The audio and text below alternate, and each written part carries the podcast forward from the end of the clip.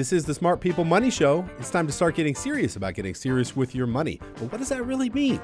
Well, you're in the right place. We're going to talk about tips, ideas, perspectives, and thoughts you can be considering with your money. I'm Michael Anderson. I'm a certified financial planner. I'm here in studio with Tom Spence. We have a great program lined up for you, but we want to remind you this show is educational and for entertainment value. I do not know your situation. I only give advice to clients. So if you're looking for advice, please consult a tax, legal, or financial professional. Jumping right into today's program, we're talking about things that smart people do with money and also things that smart people don't do with money. That's the premise of this program. Well, today, it comes very clear to me that a number of conversations I've had recently with friends, with family, have uh, have struck me because not everybody's good with money. And matter of fact, a lot of us are bad with money and we make mistakes. But what do we do with those mistakes? Do we talk about them? Do we share them openly? Do we hide them? Uh, what, what do we do? Even in our own family, it's come clear to me that a lot of people struggle with communicating with their own spouse about money and money struggles and money issues. Let me paint a picture from you. I'm talking with a friend. We're at a soccer game, and through the conversation, uh, this is someone that I admire dearly, and they're in their 60s at the moment. But through the period of the last 10 years for them, they went through a very challenging time relating to money. And, and in particular, this gentleman, his spouse handles all of the financial stuff. He works, he provides as far as that goes. His spouse takes care of the family operations, but they ran into a problem. They ran into a problem because he never asked any questions. He never tried to understand the financial stuff. He just went along with life. And then, sure enough, it came a moment where it all bursted at the seams. It didn't work any longer she broke down and had a conversation with him that they're in debt. They have a tremendous amount of credit card debt. They have basically no money left in reserves. And here they are having this lifestyle where everything looks to be fantastic. They go on big vacations, they take their kids out and their grandkids out, and everything looks fantastic. But the reality is, it's not fantastic. There are problems, many, many problems, but it all fell on his spouse's shoulders as she was handling it. And he had his own really, really difficult, challenging time realizing that he had let the ship go astray and he had not supported her in helping her manage this process. And also, this process was just a difficult one. He contributed to the spending, uh, but he didn't really have an invested approach with helping with where the money was going and how it was working. It was a very challenging thing positive note to this story is that they, they've worked through that. They've downsized their house, they've cut their expenses, they've found a way to find a manageable lifestyle expense. I think we all go through that. One more story I'll share. Very close friend had a story they were sharing that they had ran up some credit card debt to the point where they had a very, very challenging experience where they had uh, about $30,000 in credit card debt among five different cards and they didn't know what to do. They're paying over $700 a month in their credit card fees, and they just felt like they had nowhere to go.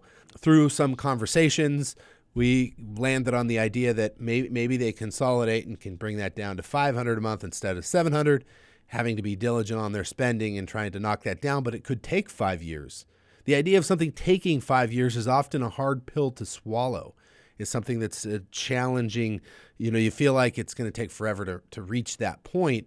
You know, in our mind, we like to think of things happening in 12 months. But for, for this person, the idea of a dedicated effort and making it work over five years, you do the crime, you make the spend, but then when it's time to do the time and time to pay for that, it's a very challenging effort. I mean, it really is a hard thing for a lot of people, but we have to deal with that. So it's nice if we don't make the mistakes, but often we do, and then we have to deal with them. So what that leads us to though is well, how how might we be able to avoid that in the future? And I think ultimately what a lot of the books say, and I think what a lot of coaching kind of talks about, what it's very challenging for many of us to do is is having that monthly meeting. Having that monthly meeting. And let me give you a breakdown of what that looks like, you know, for an outline of what that could look like for you if you were going to do a monthly meeting with your spouse and try and understand your finances better. All right, there are a few things that that I that should be on the list. Number 1 on the list is what's our income? What money are we making this month or have we made that we have to spend? Simple. We all pretty much know our income. The next item on the list is what is our expenses? In other words, what are our fixed expenses? What does our rent cost? What are the utilities cost? The car, the phone? What are these things that are generally the same every month? What do those cost and what's that amount? Then for a lot of us, it, it comes to the credit card bill. What's the credit card? What did we spend on the credit card? What's our what's our amount that we owe on the credit card? If you're doing it right, you're paying it all off every month. I mean, that definitely is how it should be done. And if you're not doing it now that way, that's the goal. So analyze those credit card statements, understand your expenses. Is there a positive cash flow there when you match up your income and your expenses? Moving on beyond that, we have to understand well, what's upcoming. You may know that you have an upcoming expense in the next three months where you're going to be buying a new phone, or you're going to be taking a big vacation, or you're going to be making some expense that you know is upcoming. If you know you have it, write it down. Um, have that on your on your sheet next to your income and expenses so you're aware of it. Finally, we go into understanding what your what your goals are. Maybe there's a big trip you want to take, but you start saving for it, or there's something that you're going to be buying, you start saving for that. So have goals on there. And then there are some things that are just miscellaneous. You want to make a note. But those are the things that should be in your outline for your monthly meeting to hopefully work together with your spouse. Maybe one of you takes the lead on that, but you both have to be involved. And I think that is truly the key to having a successful financial component to your household and your family. So, talking about things that smart people do with their money, well, this is what they do. You, you have that monthly meeting, you, you the ship, you make it move forward in the progress you want to make. All right, I'm Michael Anderson. It's time for lunch. Let's go see what Tom Spence is doing. There's Spence. Hey, Spence. Nice to see you today, buddy. Oh, it's good to be here. Always nice to be in the lunchroom, uh, chopping it up, talking about what's happening around Ventura County and life. Life. In general, just life. Yes. Big subject. Life. Lot. You know, today, Spence, in the lecture series here, we're talking about money and monthly financial meetings with your spouse. I got to admit, I didn't do this monthly financial meeting with my wife for the duration of our marriage. It's not something that we've done, but we, when things got tight, we definitely tried to bootstrap a little and work a little closer together. But it's hard. It is so hard because we approach things differently, and uh, and it's hard. It's just hard. I, I, I guess I empathize with everybody trying to make this work and figuring out their finances. It's funny when you go into a meeting and you have the world figured out, but there's somebody else in the room. And then you have the way they figured out the world, which is probably totally reasonable too, but different. And that, that's the magic of the conversation that you're talking about. How do you have those two people meet, not only continue their wonderful relationship, but get right with money? It's a challenge. You know, it's my my father-in-law has the comment where he says, "You know, that's something we all have to figure out for ourselves." And that's so true. You know, I mean, in your own life, in your own world, you do things the way you do them, and then you have a family. Well, now you have to figure out how you together are going to do them, and often that's different.